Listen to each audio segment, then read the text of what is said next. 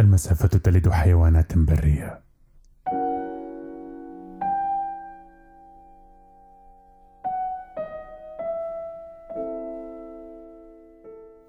على الصوت أن يجد آذانا قبل أن يخرج من الحنجرة.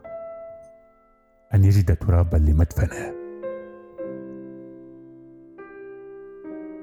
ما تقوله في غرفة فارغة لا تبلعه الجدران ولا يمتصه الهواء.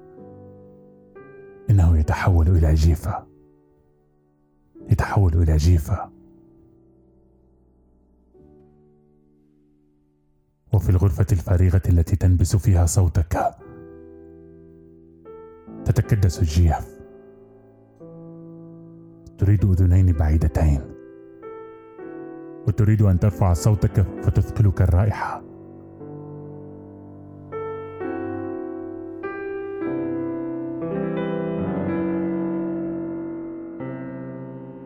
لكل صوت جيفة برائحة منفردة جيفة للأهل جيفة للغد جيفة للمرأة التي تحب جيفة لصديقك النزق وجيف نساء كثيرات يرددن أصواتهن في ذاكرتك فتخرجها لتموت في الغرفة.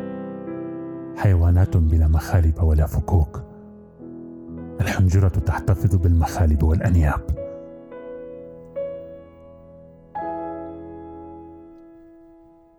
الأذنان اللتان تريدهما كافيتان لجرخها بهدوء. بهدوء كما تقلم تلك المرأة التي تحب أظافرها وهي تشاهد فيلما طويلا ساهية عنه لكنها لكنها تبلع صوتها.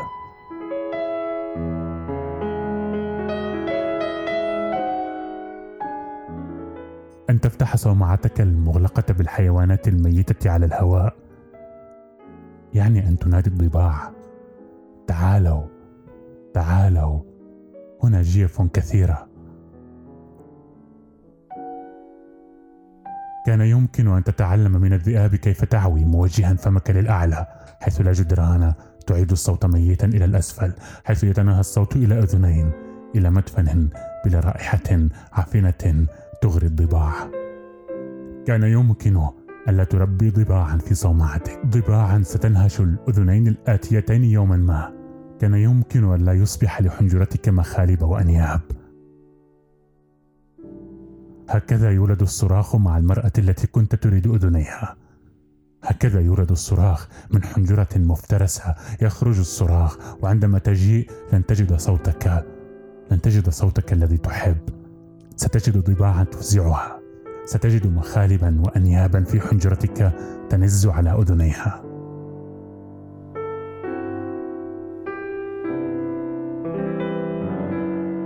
كان يمكن أن لا ترد المسافة جدرانا.